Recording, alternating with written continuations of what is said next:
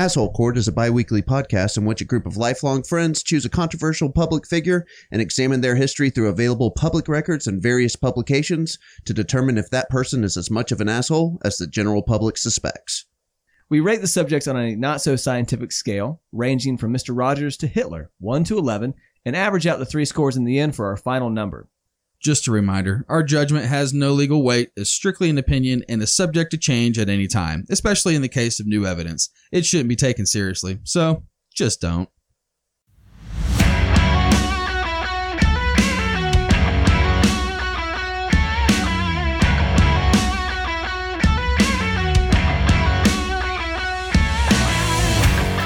The name Mike Lindell might not ring a bell to some of our listeners. But if I said the My Pillow guy, odds are almost every one of our American listeners knows exactly who I'm talking about. For a decade plus, this creep mustachioed character has haunted television sets across the nation, proclaiming the power of the pillow, all while wearing what appears to be some sort of button down business pajama suit. Some of you might be thinking, yeah, I know the guy, but why do an entire show about some obscure infomercial douche that looks like Magnum PI's gay older brother? And it's certainly true that there are other quasi celebrity pitchmen out there, so why focus on this one? Why focus on any of them? Well, the truth is that the Mike Lindell story is as weird as they come. And as you'll find out shortly, he might have had more influence on your lives than just annoying you with his public penchant for pillory. America loves a pitchman, it loves a good business success story, it loves debauchery. And the Mike Lindell story has it all. So grab your business pajamas, your favorite pillow, and snuggle up for a wild story of drugs, failure, redemption, money, and power on this latest episode of Asshole Court.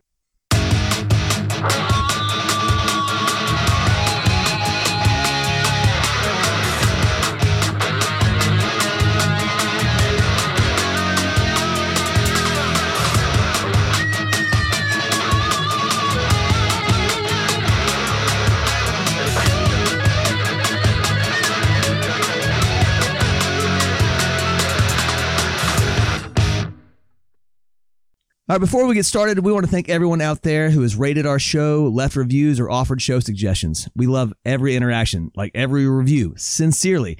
Even the horrible ones are funny in their own way, like the recent one that listener Wizard70 left us, where he or she was apparently extremely upset that we called Michael Jackson a child molester on our R. Kelly episode. Uh, we, we like the good reviews better, of course, like Gretchen's praise for the show and interesting theory of Courtney Love being a CIA operative but we really just want you guys and gals to tell us what you think. So please take a moment to rate and review the show and hit us up on social media. Thanks. Yeah, we love it. All the good ones and even the bad ones. So, uh, hey, keep them coming.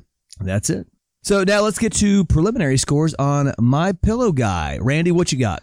All right, so you heard a lot about Mike Lindell during the last presidential election and Oh, shortly yeah. thereafter. Um, you alluded to in your intro about him being all over our television sets for the past decade or so. I said it in our last episode. I hate it when a founder of a company involves himself in the marketing campaigns. Oh, 100%. Um, little narcissistic, uh, but his commercials are just fucking terrible. Like, Yeah, they're really strange. yeah, he treats the pillow like, um, Like it's a friend. like yeah, or it's his firstborn kid or something. Yeah. yeah. it's it's odd. It's weird. kind of Um, like how Linus has the blanket that he always yeah, carries around. That's right. If Linus fucked his blanket, That's yeah, which he did, yeah. you know that happened. you know he did. That was that dude's cum rag. Linus was blowing loads into that blanket. Just Yeah. saying. He had a little was- hole cut out of it. His mom was always having to wash it. What if you found out that Linus's dad was in the Klan and that's what was he just he had his blanket? All right, we're getting way off topic. I'm sorry, Randy. Continue. yes. And Charlie Brown was actually a black guy, maybe. yeah. Anyway, Charlie Black. Um, Black. anyway, so yeah, um, not a huge fan of the commercials. Not a huge fan of all the the, the mainstream media he's injected himself into over the past six eight months. Mhm. Unneeded, unnecessary, but he thinks it's very needed and very necessary. Oh, yeah, Uh, absolutely. I know we'll dive into that throughout the show. Off the rip, I'm going to give my pillow guy 6.5. Six point five. Yeah. 6.5 All off the rip. Randy with the six point five. Buddy, what you got? All right, so I don't know too much about Mike. Um, you know, I've seen his commercials, obviously, and um, you know, as he's been popping up more, he kind of looks like Jeff Foxworthy to me, or he could be like Jeff Foxworthy's brother or something like that. I'm his Yankee brother. Yeah, off Yeah. Minnesota. Maybe it's the one that uh, Jeff would always be ragging on because he moved up north and, you know, the northerner, You southerner. might be a pillow biter if Uh, yeah, you look like my brother, Mike Lindell. Oh, I don't eat the pillows now. He said, I just hump them. So I um I don't know too much about him. I saw, of course, if, you know, here in the states, especially, he's been all in the news over the past six to eight months. You know, previously with the uh with the election and everything, so he's been kind of hard to miss. But I really don't know too much about him. I've learned some stuff, you know, doing the research, but I got to kind of tackle this as when we decided to do the show. So my pre-show asshole score for him is going to be kind of low. I'm going to give him a 5.0 because Okay. that's usually where I start if I don't know somebody All right. but I have a feeling it's going to jump up by the end of the episode. All right. Okay. 5.0 for Buddy. All right, Mikey, what you got? Um, he is. Yeah, there's not much to like about the guy. Like I said, I mean, it would be one thing is like there's something likable about a Billy Mays. We I don't know what that is, right? Like I don't I don't love Pitchman at all. I don't like being like yelled at to buy products. I don't like being pitched anything. Uh, so, but like a guy like Billy Mays had some sort of strange charisma to him that this guy lacks in, uh, you know, infinite amounts. I don't understand this guy's success. Well, it's kind of like when you go for, like to buy a used car. You know, Mhm. like there's going to be every once in a while a used car salesman that you like. You know, but you know he's fucking you over in the process. Mhm, And I think that's Billy Mays a little bit, and I think that Mike Lindell is every other used car salesman. That's a good point. Yeah, there's something greasy about this guy. So obviously, you know, he's interjected himself into the news, which, like Randy said, is just totally unnecessary and, and, and rather annoying. But you know, I didn't know much about him personally until I did the research on the show, and so I'll start him off with a 6.0 just because I don't like greasy pitchmen. All right. All right, with the 5.0 from Buddy, a 6.5 from Randy, and a 6.0 from Mikey, Mike Lindell's pre-show asshole score is a 5.8. Let's see, 5.8. He ranks right around pre show between Vince McMahon, Elizabeth Holmes, and Jose Canseco.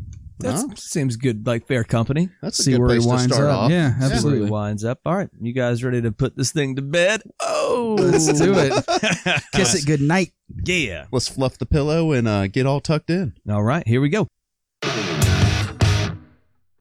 Michael James Lindell is born in Mankato, Minnesota on June 28, 1961. I think that's how you pronounce that. Mankato? Mankato. Mankato. Ah, yeah. Minnesota. Yeah, Minnesota. Me and Prince were playing on a musical set over there at the bar. Okay. I had him call me MJ, you know, for uh, Michael James. Michael but, uh, James Lindell.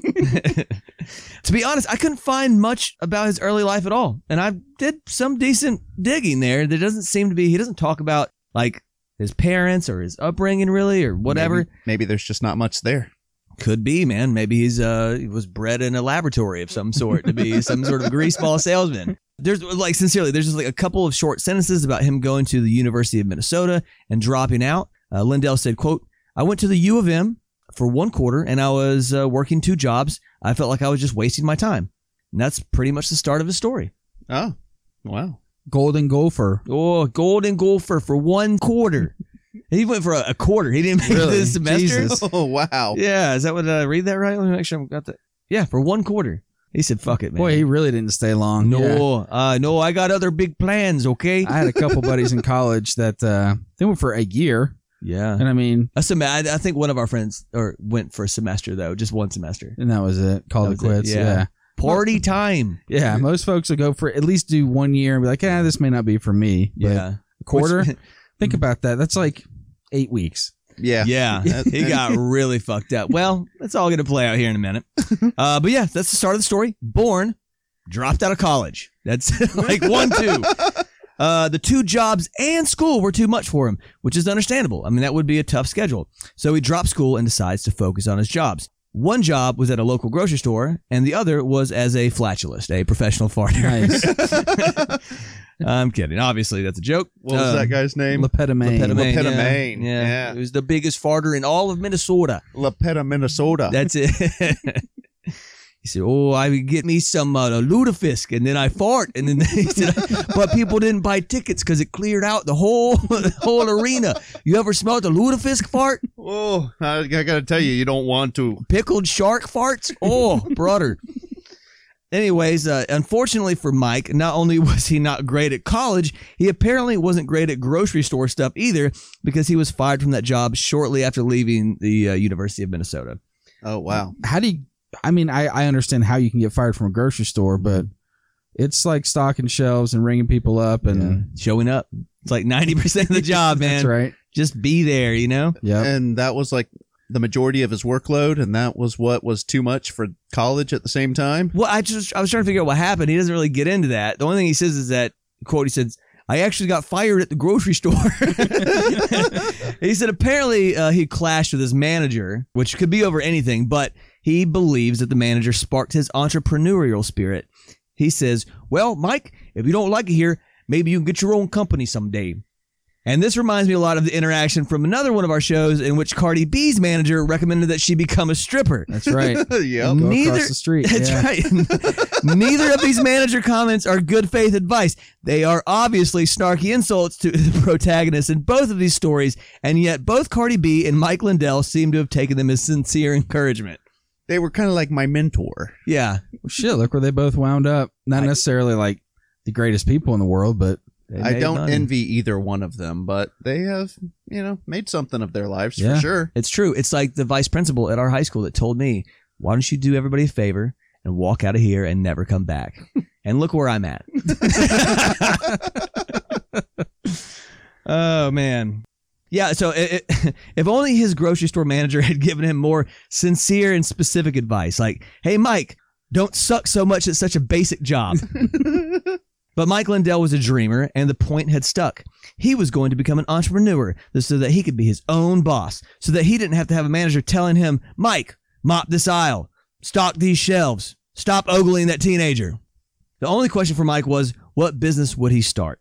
And in retrospect, the choice was pretty obvious. What did America really need? A card counting blackjack shark, of course. what? yeah. Yeah. Yeah. The card counting did not go as well as he thought it would initially. you're having a hard time in the grocery store. I'm not sure like It's true. fast paced analytical work at a, a card table is going to be like right up your alley. Yeah, and why is it that everybody thinks that they could count cards if they just tried? you know what I'm saying? Oh, if, I, if, I, if, that was the case, then you just read a book on the weekend and everybody's just fucking casinos over Well, left and right. yeah, one hundred percent. You can read a book and learn how to do it, but doing it in practicality is not just going to work. One thing is they use what's called the six deck shoe. Correct. Uh, it's six decks of cards in the big shoe. So the randomness of the cards that are coming are that much higher. Yes. Right. So you can learn to count cards on a 52 card deck, get that down pretty well, but then multiply those odds or reduce those odds by six times. Mhm. That's what you're dealing with in an actual casino. And there, I, I was at a casino in Biloxi that had a single deck Blackjack, blackjack Yeah. table. But when I sat down, I didn't realize that that whole rule set is totally fucking different. Like you can't speak, you have to do all sorts. So I made an ass out of myself. Scrape the You have table. to scrape the table, Yeah. all stuff like that. So it took me two hands before I was like, man, fuck this, dude. This is I'm just- out. yeah. In my mind, I was like, I can probably figure this out. You know what I mean? I was like, I read a couple pamphlets before I went to Biloxi, got my shit kicked in. $500 later, and I'm walking to my hotel because I can't afford a cab. Tail in between your legs. That's totally true. The last hand, the the blackjack dealer just kicked the shit out of me. Like I dropped a twenty, and I put like fifty bucks down because I was like, "Fuck it, I'm on tilt." But he dropped twenty one. Of course he and did. And he said, "Thank you, sir." He said, "There's something like that," and I was like, "Uh, thanks, dude. yeah. Like, really appreciate it, man." And I just got, walked out of there. I always envision the dealer from uh, Vegas Vacation, National Mhm. Lampoon's Vegas Vacation, Yeah. where Clark Griswold is at the table, and the dealer is just that snarky little shit. Yeah. oh The- yeah, the yeah, guy, yeah. Uh-huh. Yeah, but uh, so uh, the card counting did not go as well, like I was saying. Uh, he says, I remember being at one of the big casinos, he recalled. He thought the dealer was cheating him. Outraged, the then 22 year old kid from Minnesota called over the pit bosses. He said, I said, he's second dealing me. He's second dealing me. And I'm thinking, this guy's in trouble. But Lindell was wrong. They came around to the table and picked him up and literally threw him out the front door. Nice. All right. Yeah. You got the eject button. Right. That's right. To be fair, at that time, though, Lindell was also trying a more traditional approach to entrepreneurship. He started a carpet cleaning business after his sister's apartment became flooded. And he said, Wow, this would be a good business. And I wasn't doing anything. this business failed. Man, this guy is a winner right off the Yeah. rip. After this, he tried raising pigs, which is a pretty big leap from card dealer to uh, Carpet cleaner. carpet cleaner to pig farmer. But I think as the story plays out, everyone should have a pretty good idea about the erratic nature of Mike Lindell's brain. What's great about this story is that the genius Mike Lindell set up his hog operation in a residential area, and one day the fence broke and all the hogs got loose. so imagine, imagine pulling into your neighborhood to see pigs running around everywhere and being chased by a guy that looks like the Undertaker's manager, Paul Bearer, after lapro band surgery. I can just imagine a dude rolling in this uh, the neighborhood after work, and he just sees the pigs, and he's like, "God damn it, that moron's fence broke again." You know Yeah, what I I mean, told him it was going to happen again. Lindell, hey, Lindell, you dumb shit. I calling, to- calling the fucking homeowners association Yeah. on this moron. I'm making bacon out of your pigs, asshole. hey, businessman, come over here and get your fucking pig off my front yard. Oh man, but honestly, at this point, I'm thinking like I would totally watch this movie. you know what I'm saying?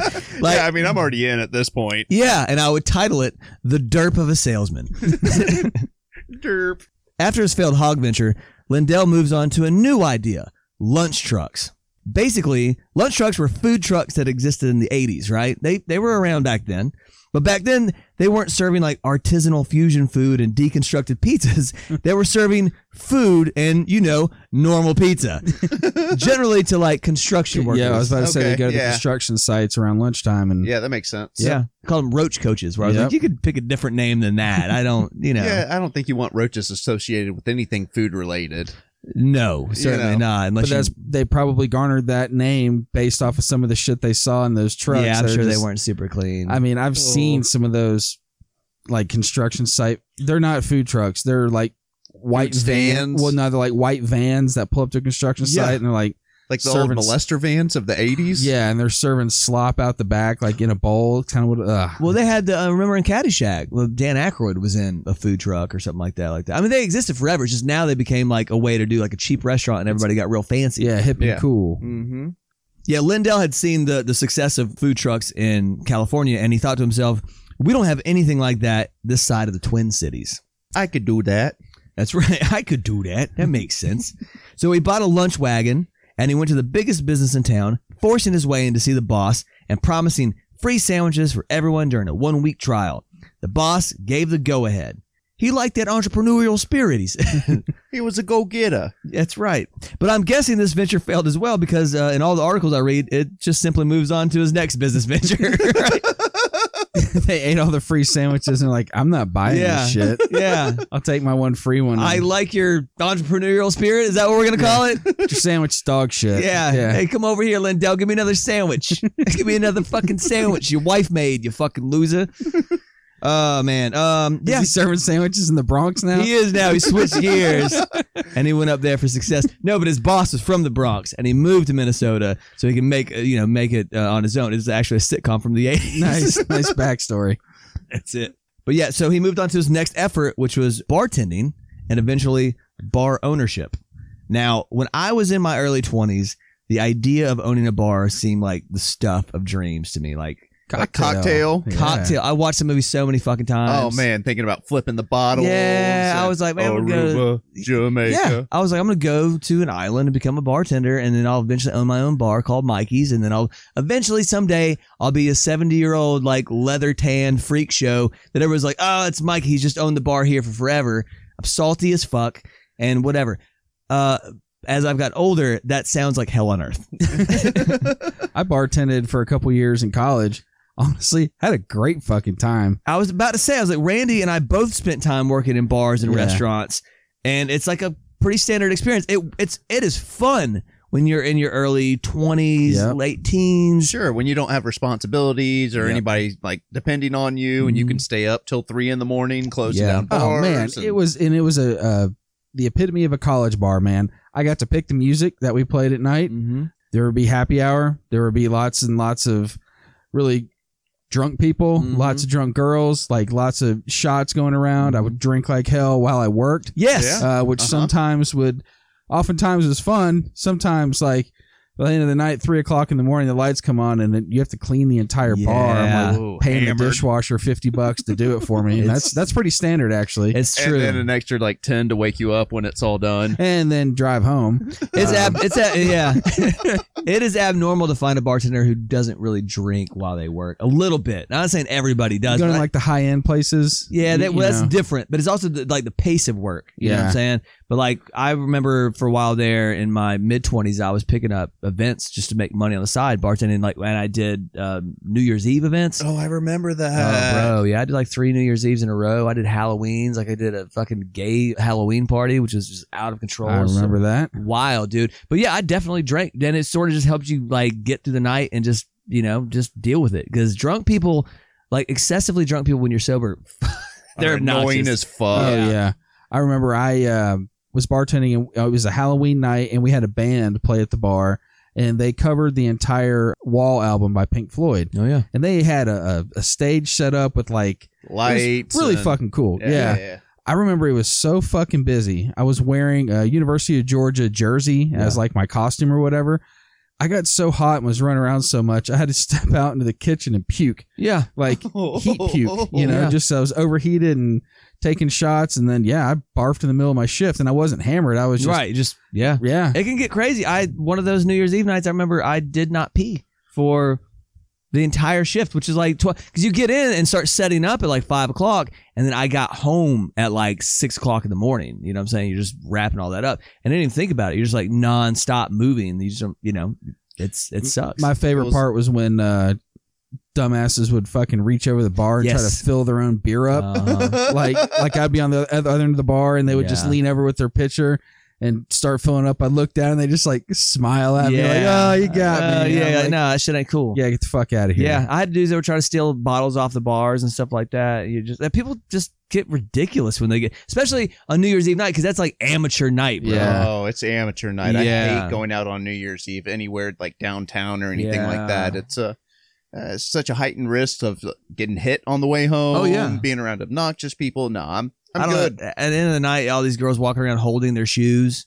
Like it's just you. But I mean, the money the money was good on those nights, Oh, and it's you, but you're working for it, and that's the thing. Like you know, with the bar life and all its excesses or whatever, uh, it plays pretty heavily into Lindell's life at this point because it's around this time that he dives into the fun, fun world of alcoholism and cocaine addiction. Hmm. Oh yeah, you know you're pretty hammered, but you need to finish your shift, so just do a little line, get you right back, uh, you know, Yeah. on track. Yep. Lindell. Temptation was too much. That's it. Lindell said of his entry into this business probably wasn't a real good idea at the time because I was an addict at the time, a pretty hardcore cocaine addict.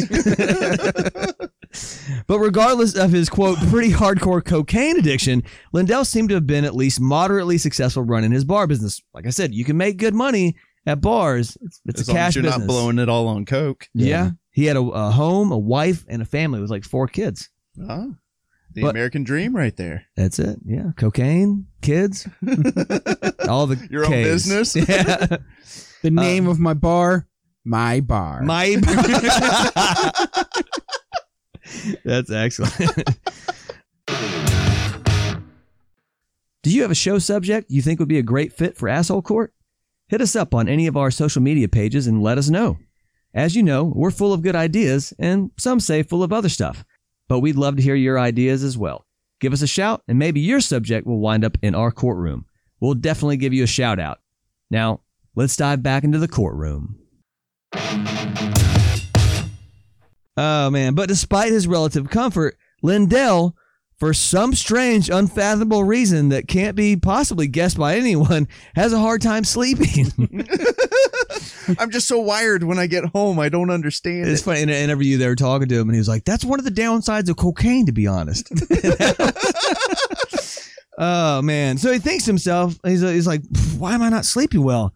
Could it be the cartel shipment level of cocaine that I do every day? Nah." It's my goddamn pillow. That's it. and actually, that's lightening the insanity a bit because the real story is that the pillow answer came to him in a dream. From a Bloomberg expose I read, in 2004, the idea for my pillow, a pillow that would hold its shape, came to him in a dream. He said, I got up in the middle of the night. It was about two in the morning, and I had my pillow written everywhere in the kitchen and all over the house. One of his daughters came upstairs to get a glass of water and asked, like, what are you doing, Dad? Lindell said he told her, I got this great idea for a pillow. It's called My Pillow. what do you think about it? And he said her her reaction still made him laugh. She said, That's like really random. And then she went back downstairs. so yeah, Mike Lindell went like full on Jack Torrance from The Shining, like writing my pillow all over the house, pretty much one step away from trying to off his entire family with an axe. Dad's on cocaine again. I was just about to say the wife's like, just ignore dad. He's blowed out of his gourd again. It's my pillow. You're gonna love it. Try my product. They're like, it's a different guy. You're gonna love my nuts. No, that's a different one. But wait, there's more. Oh shit.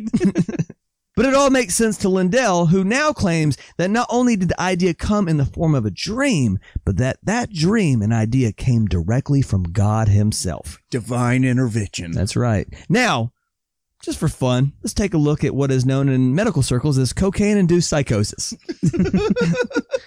cocaine psychosis is one of the dangerous side effects of using the drug. Using drugs like cocaine changes how the brain communicates with the rest of the body. Psychosis can develop from long term cocaine use. Psychosis is a symptom of several mental health conditions and can produce hallucinations and delusions. Another primary symptom of cocaine psychosis is cocaine delusions. Someone may experience different types of delusions, including grandiose delusions, where someone who has grandiose delusions can have overinflated self esteem, power, knowledge, or identity. So, did Yahweh himself implant the idea of a different pillow style to a Mike Lindell, self admitted raging cocaine addict, as part of his divine universal architecture? Or is it more likely that Mike Lindell, self admitted raging cocaine addict, was actually suffering from cocaine psychosis and grandiose delusions? I'm gonna go with the latter. Right. Yeah. You be the judge. I mean, yeah, there are arguments that could be made from both sides. You know what I mean? Uh, the, his pillow did make him pillow rich.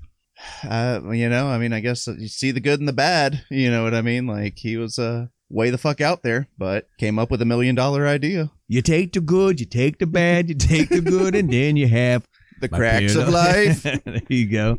He's not just rich. He's pillow rich. bitch.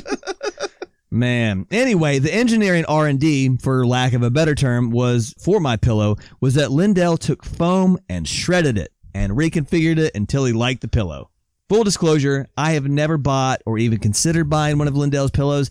I never even sought one out for like to take it for a test sleep. So I honestly can't and I'm not going to comment on the quality of a Mike Lindell my pillow. I can. Okay, I was going to say, Oh, do you nice. guys have any Randy. experience with this? I do. Um, I have purchased two actually because I don't know if you're going to touch on this later. They had a buy one get one free deal for Christmas one year, I believe it was. I bought my wife and I two my pillows, and they lasted on our bed probably a month.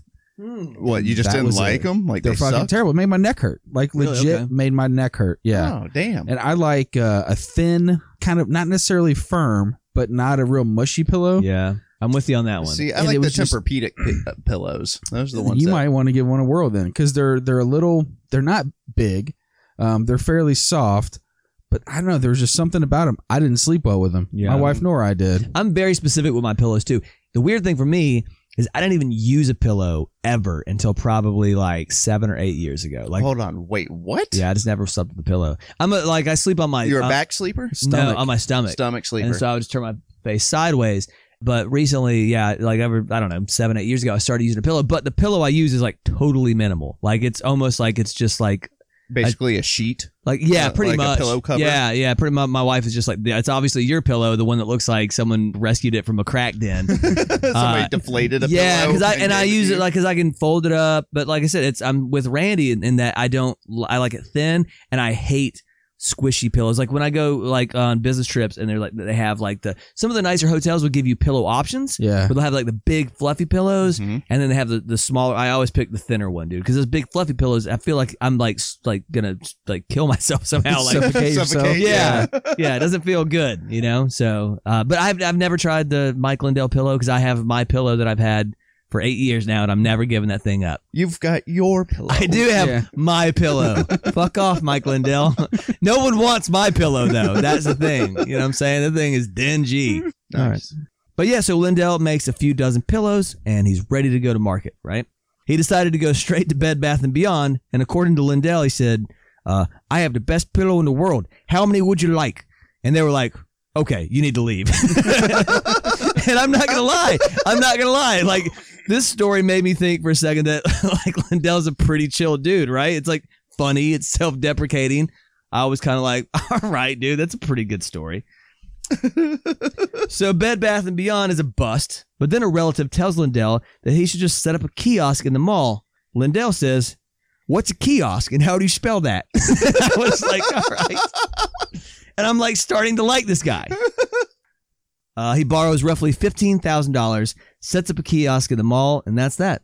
Huh. Overnight millionaire, bro. Wow. Just kidding. He only sold 80 pillows and was forced to shut the kiosk down. I couldn't even recoup my fifteen thousand. No, imagine the guy that lent it to him. Fuck, Lindell. Again? You know what? Who is lending this guy money at this point? The like, guy- where's your track record? Oh, I had a pig farm. My bars were pretty good. It- you- all the money you made at the bars, you fucking snorted, brother. Well, yeah, but that's changed, you know? I'm, I'm on a, to, to different things. This is a pillow. You I can sleep tell. now. You can tell that I'm not on the cocaine anymore because I'm sleeping. That's how I came up with my pillow and the dream that God gave me. Side note: I fucking hate mall kiosks. Yeah, Oh, they're there's a horrible. word. Jesus Christ, Do man. not make eye contact. That's exactly right. You walk by just dead ahead, sir, sir, sir. Uh uh-uh. uh. you are not getting me I- today, I- buddy. I can't. Don't fucking spray me with cologne. I'm not buying your vape. I'm not buying a watch from a kiosk at the mall. No. the electrical pulse things that they put on your back. to None of it. Stimulate your blood or whatever, or None of it. muscles. There's nothing there that's worth a fuck, except for you know what? Because I I never I've, I've had one pair of expensive sunglasses in my life and they got stolen from me. So ever since then, my sunglasses game is all about like I'm just buying cheap shit. Kiosk. The Three sunglass kiosk is type- like fuck yeah. it, dude. I'll go in there if I'm ever at a mall because there's two reasons I'm at a mall. Three, three. Sorry. Food court. Great American Cookie Company for some double doozies, sunglass kiosk, and three, like my wife always gets her rings resized. I don't know how often this happens, but it seems like every six months there's new rings to be resized or something like that. So yeah, I'm I'm like, give me a double doozy, some cheap sunglasses, and my wife can pick up her rings, and I'm fucking out of there, bro. Yeah. You can knock all that out in one trip. That's exactly right. Drop her off at the at the jewelry store. Mhm. You go get a cookie, buy some sunglasses, go pick her up, get the hell out of there. That's it. Once every six months. Good to go. Yes, that's about right. Yeah. We're always kind of excited when she's like, oh, yeah, I got to stop by and get rings. I'm like, ah, I fucking hate them all, but I'm excited about this double doozy I'm about to get. It's double doozy time. yeah. Oh, they said the cream on the inside so good. I don't even understand what it's made of. I think it's made out of pillows. That's it. It's pillows. He said it's My doozy. my doozy. that's it. All right. So the kiosk fucking fails, right? Shuts down. But the luck factor kicks in here for old Mike when one of those 80 pillows he sold at his kiosk went to a big shot at a local Minneapolis home show. That guy loves a pillow. Like he fucking loves it. And he, Never had a better night's sleep than off of this. he said it changed my life. Uh, and he invites Lindell to come and pitch at the next big home show, dude. Uh, and he does, and this time the sales do take off. But something else happens too, because Lindell says, and that was when I got into crack cocaine. Oh man. That's a pretty big jump at Yeah. that point, you know. Yeah. Do we know how old he is roughly at this time too? do Like the math, you know, it's like he was born in basically 60. Is that okay. right? And then this is like 04, 05, so he's 55 years old. No, he was born in 40. 45, 45, around that. Yeah, around mid forties I decided to uh take the leap and try some crack. Yeah, I mean, you know, if you're doing powder cocaine, you know, and you're doing a lot of it, I guess it's not that far. You know, Odds are. oh, he said, well, dude, we we got a woo woo at a party I was at. He said they sprinkled the, the cocaine into my joint. I heard about it from DMX and That's it. decided I would try it. He said, yeah, I'm gonna brush up on my sherm game pretty soon. Dip my weed into to some embalming fluid, bro. yeah, but uh, yeah, dude, I yeah, he said he said I got into crack cocaine. So over the course of the next few years, Lindell continues to sell a lot of pillows, but he also smokes copious amounts of crack cocaine, loses his house, his wife, and damn near loses his pillow. Oh no.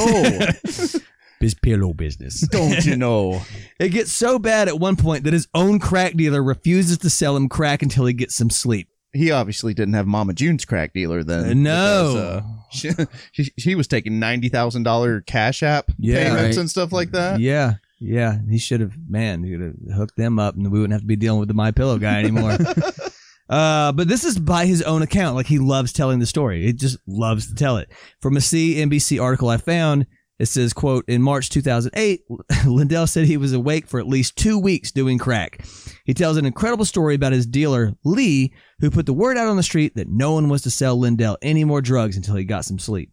Still, Lindell tries to score that night after Lee fell asleep. but, no, but no one would sell him even a single rock. One of the guys said, You're our only hope. when Lindell returned to his drug dealer's apartment, Lee was awake and he goes, Give me your phone. I'm going to take a picture. You're going to need this for your book. I like to imagine like a Minnesotan drug dealer, like street slang. But indeed, that picture of Mike Lindell, exhausted and thirsting for crack, did appear on his autobiography, What Are the Odds? From Crack Addict to CEO. It's in his book. It's in his book. Did you see it? That I is did. really the name of his autobiography. Yes. what are the odds? Hundred percent. I looked at the I picture. gotta, I gotta Google this. yeah, shit. Google this shit. We'll wait. Mm-hmm.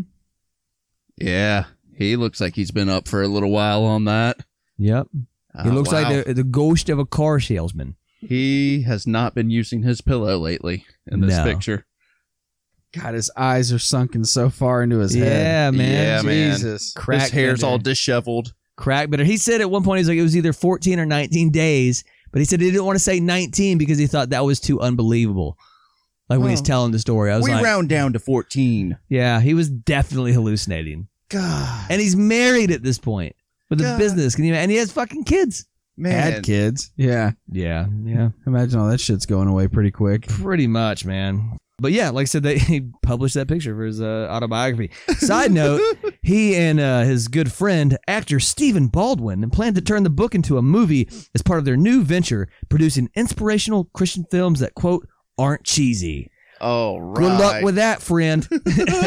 Speaking of Stephen Baldwin, uh, Sunday mornings, my wife and I get up and uh, watch a show called Wife Swap that was on early 2000s or so. yeah, I remember that They show. had Celebrity Wife Swap. oh, God. And um, Like quasi celebrity wife swap. Let's be honest. There's no real celebrities doing that show. yeah. like in the same celebrity boxing or celebrity death match. Yeah. So you know. Stephen Baldwin was on there with it was his ex-wife at the time. They had swapped wives with Jermaine Jackson's wife. And uh yeah, it was, God almighty. it was a weird episode. Jermaine Jackson's a weird dude. Yeah, he looks. Of course. Yeah. The whole thing's weird. It it is weird. Stephen Baldwin's a weird dude, man. but if Like, you're up about eight or nine a.m. on a Sunday, yeah, wife swap. It's I'm watching It's a different type entertaining. of wife swap at eight or nine p.m. yeah, They're actually the sponsor for this week's show. yeah. Wife it's- swap. While but you're on your pillow. it's right. Uh, after that night, Mike Lindell did get sober. Ten months later, that's the same night. that's it. That was that joke on SNL that just crushed it. He said that night was a year. Oh man! But after uh, he he got sober, and this was after he prayed, and God made him no longer desire crack or booze. And I feel like he could have just asked God for that favor like way earlier, but whatever. Like mysterious ways and all. Uh, you know, Lindell was convinced that God had bigger plans for him because his business, which let me remind everyone again, is the business of selling fucking shredded foam pillows on television, was starting to do well. God has a plan. that's right. of course he does. Shredded foam pillows that hurt Randy's neck have That's to get right. out there. They have to get out to my disciples. And regardless of how anyone feels about Lindell or his pillows, there is no denying the guy's financial success. On his ability to sober up and create his pillow empire, Lindell would say, People say all the time that it's one of the biggest miracles ever. Which that comment sounds like something familiar for some reason. The vague people say and the superlative biggest ever. Why does it sound so familiar? I don't know, Mikey. Why does that sound familiar? We'll get into that in a minute. Anyway, the television was really the game changer. The infomercial was what turned my pillow from some weird random product on a retailer shelf into a national brand. These infomercials also made Mike Lindell a strange sort of quasi celebrity. In each infomercial, Lindell would stand there in front of the camera and, like off the cuff, he'd pitch the pillow to viewers, declaring things like, Down pillows have ruined America.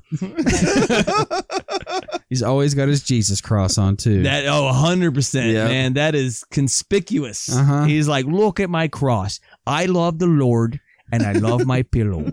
But it's funny because like whenever you meet like this is this is for real. Like, and this isn't me bashing on Christians, but if you ever meet someone that in a business interaction tells you that they're a good Christian but as a precursor to doing the deal, get the fuck out of there. I was just They about to say are run. not That's a Yeah. right. Christian Run. by Yeah. any stretch oh, of the there's no way imagination. I'd screw you over, friend. I Shit, love I'm- the Lord. We're brothers in Christ. that check will clear. Promise you. And that's the thing too. Like, I don't go into a lot of this because there's not a whole lot of time. But like this guy, I don't know how he was making things happen because like his credit was fucked up. He was just moving money around. Like even when he was doing the infomercials, he was having to go to his like foam suppliers and all that shit and like beg them to give him like a credit line. And these guys did it, and so they look like geniuses now. Right. But there's tons of other dudes out there that did the same thing and fucked it all up. You know what I mean? Well, when you're awake 24 hours a day, there's a lot of time to do work. Yeah, yeah. They're like, you look tired. Oh, I've been working so hard on my product. it's crazy, dude. But yeah, like I said, the infomercials uh, take off, the sales go through the roof. But after a while, even as sales are booming, the reality is that Lindell's company is operating at a million dollar a month loss. Now, why is that, right? Well, it's because Mike Lindell didn't know that he could negotiate bulk shipping rates. He's a hell of a salesman for sure. Down pillows ruining America is a hell of a pitch, but he doesn't really know shit about his business. According to a Bloomberg article titled, quote, The Preposterous Success Story of America's Pillow King, the author says, Lindell never bothered to figure out his indirect costs. He didn't really even know what those were. Checks were flying off his desk, more and more of them to pay for the infomercial spots, with no way to know which ones were working and which ones just wasted money. And you read stuff like this, dude, and it's hard for me to not like think that there's a lot of rich people out there that are just like borderline obsessives that got lucky as fuck. right. Yeah, right. Yeah. And we've seen it on the show, uh, you know, time and time again. Yeah, I mean, that is, I'm not to take anything away from anybody that's successful. And this isn't me being like, you know, jealous or anything like that. But it is interesting when you meet people and you're like, how the fuck did you make all this money? You know what I mean? Like, it's You're a like, moron. Yeah. And they look at you, they're like, I don't know. Well, yeah. Oh no, no, no. They never say that. I wish they would, because then it'd be more honest. But they know they're a genius at everything, and that's uh, like I think it is like there is some some validity to the idea that like you just keep trying, and eventually your the luck happens. Like make make your own luck. I get that, but it's just the after effect where it's just like, oh yeah, well of course I was gonna make tons of money off my pillow. I'm a fucking genius, dude. But yeah, I mean, his sales are bumping, dude. Everything's going great. But around 2014, my pillow sales start to plateau and then they start drifting downward. And Lindell is pretty bummed around this time too because he just wrapped up his second divorce. We had a prenup. They did. they had a prenup. He said, I don't even know what indirect costs are. You think I know what a prenuptial is? My liar told me to do it. yeah, liar. oh man. But yeah, the future is looking less certain for him at this point. That is until he receives a message showing his sales spiking up massively one day. Right, the reason? Because he's just started running short ads during Fox News segments. Oh, wow. Yep. Lindell calls his media broker and asks, "How much airtime can I buy on Fox News?" And the broker's like, "Dude, you can do two two point one million." He's like, "Buy it all," and he did.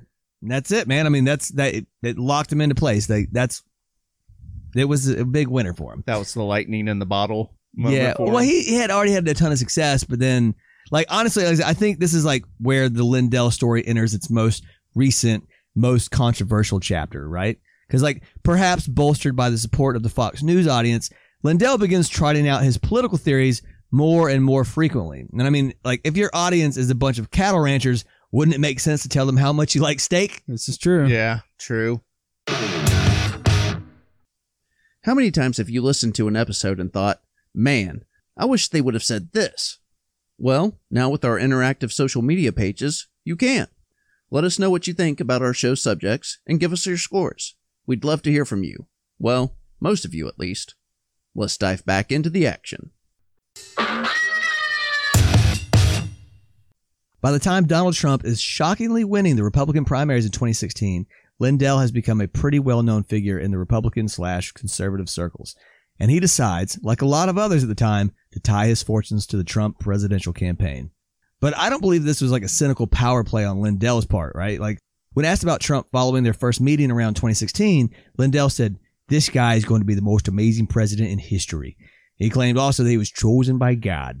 He's a self-made man, That's right. just like me. hmm I mean, we we were pretty much the same. yeah. Peas in a pod. Pod.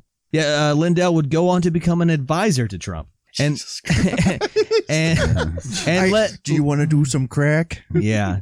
Let me pause here to say that we actually make great efforts to avoid politics on Asshole Court, if for no other reason than to just have a place where it isn't talked about. So I'm not passing judgment on anything other than to say that I think any reasonable person would never expect a self-avowed crack addict turned pillow manufacturer to have any role in a White House advisory board outside of a national drug abuse awareness initiative or for some strange unforeseen reason an American pillow shortage and this was just not the case, which is why a lot of people find Mike Lindell controversial or problematic. Was there no vetting done? Like, No. not at all. But yeah, he was apparently advising President Trump on matters that, to put it lightly, fell outside of his narrow area of expertise. Uh, it wasn't on bartending or anything like that. no, not at all. In the summer of 2020, at the peak of COVID, Lindell goes on television and starts touting a cure called oleandrin. He goes on CNN and declares, This thing works. It's the miracle of all time. Again, with the hyperbole about all time great miracles. He owns three of them now. His uh, recovery and business was a miracle. This drug's a miracle. You know, uh, the, the Trump presidency is a miracle everything is a miracle. And remember what I was talking about earlier? Saying like, where does that sound so familiar with somebody speaking about people are saying that this is the greatest thing of all time? Uh huh. Yeah, that's like straight up the Trump playbook. I don't know if that was him. Like, I mean, I don't know if he spoke that way anyways, or if he just cribbed off of uh, like Trump's like speaking manners, but he definitely operates on that same page, man. And Trump said that he was having the government look into the drug. Like, yeah, he was like, check this out, buddy. Trouble is, Mike Lindell had a financial interest in the company that produced the drug. Um, shocker. Yeah. Yeah.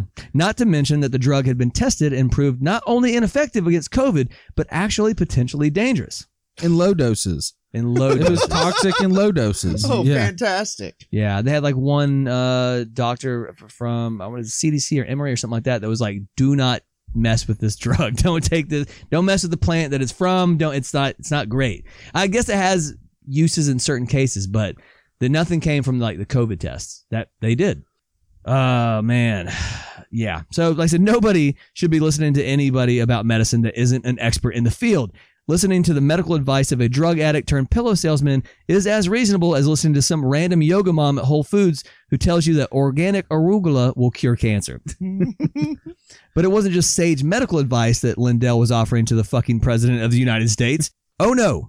Because towards the end of 2020, following the electoral defeat of then President Trump, Mike Lindell was frequently spotted at the White House. He was also going on air at any given opportunity to decry what he claimed was election fraud. Which, again, regardless of your beliefs, I think it's reasonable to ask why anyone is giving a fucking pillow salesman airtime for his opinion on whether or not there was national election fraud. Why not just put a tie on some random homeless guy off the street and let him rant about his opinion on, like, whatever to a national audience? Like, what's the difference? They both have the same level of expertise, I imagine. Where is Ja Rule indeed?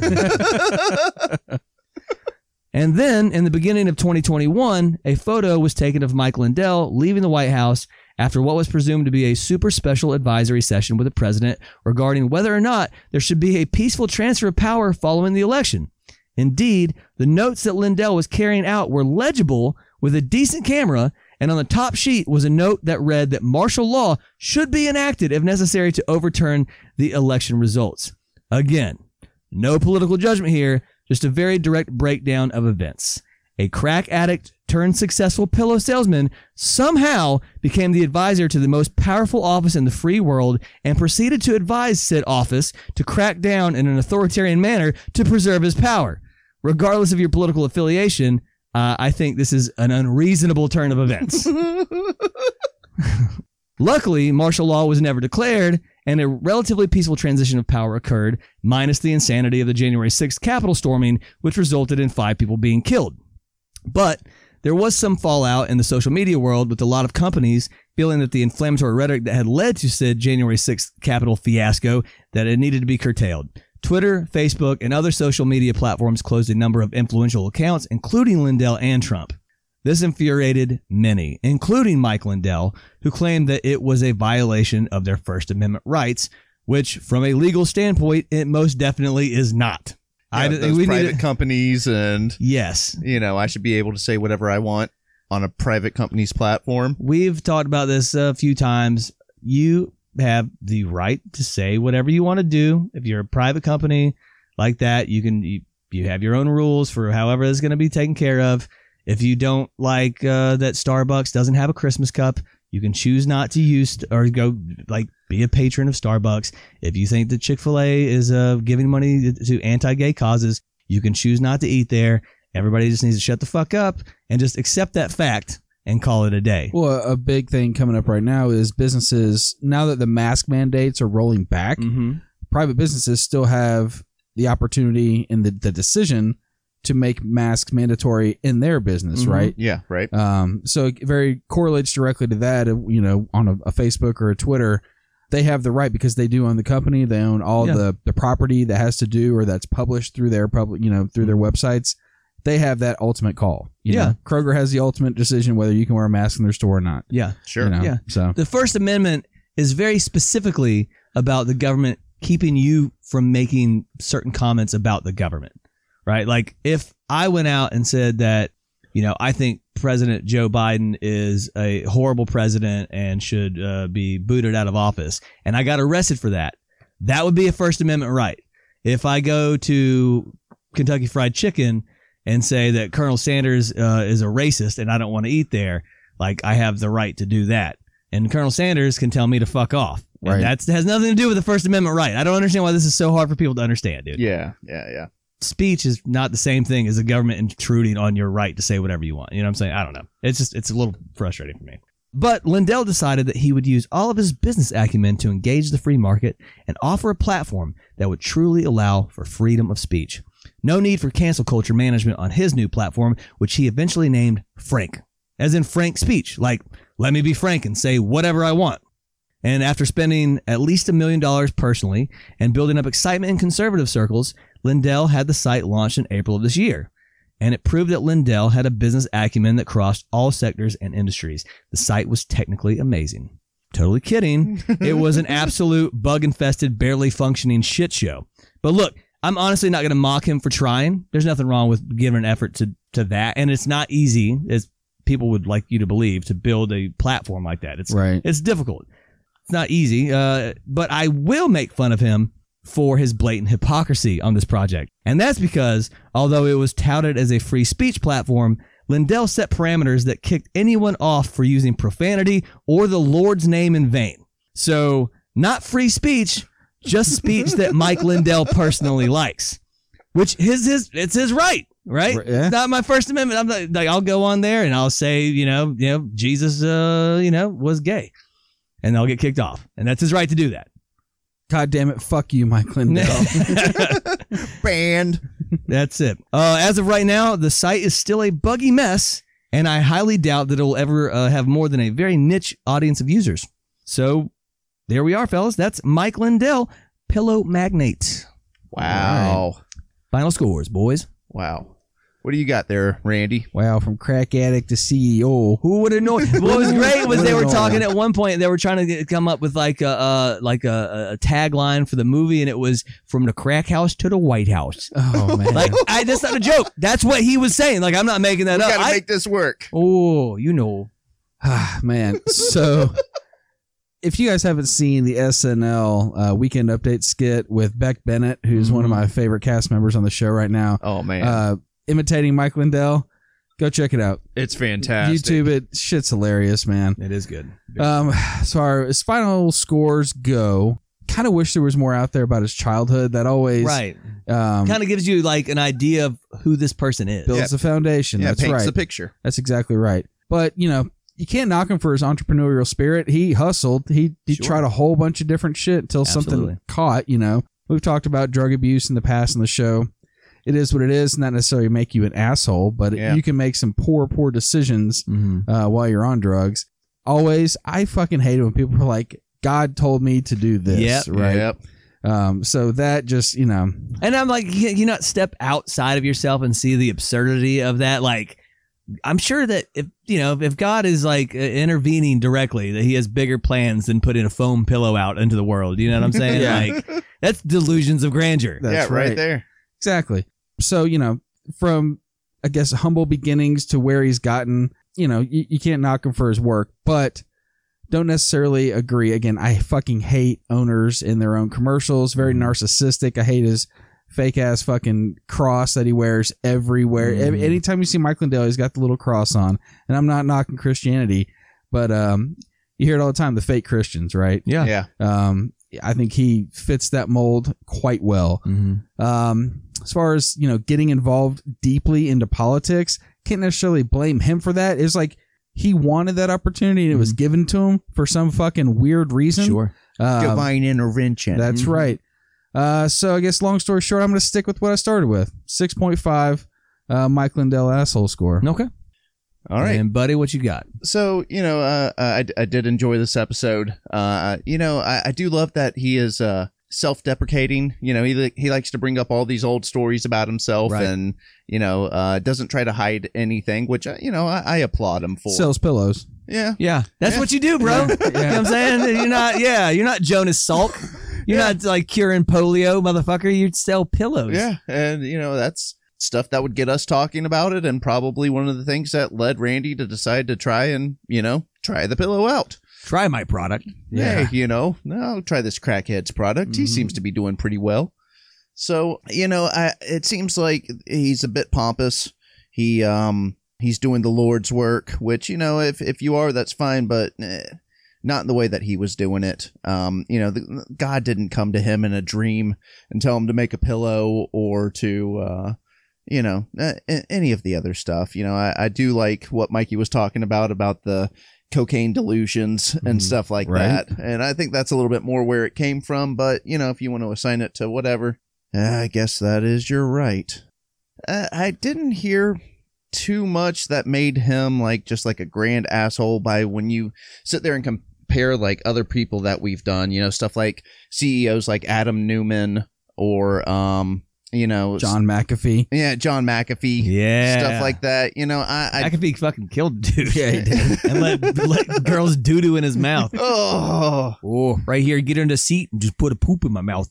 you know, I, I have a hard time scoring him higher than any of those guys. You know, I, I I think he's a little bit more on the, you know, more in the Elizabeth Holmes and Jose Canseco ballpark, um, more so than Adam Neumann and John McAfee.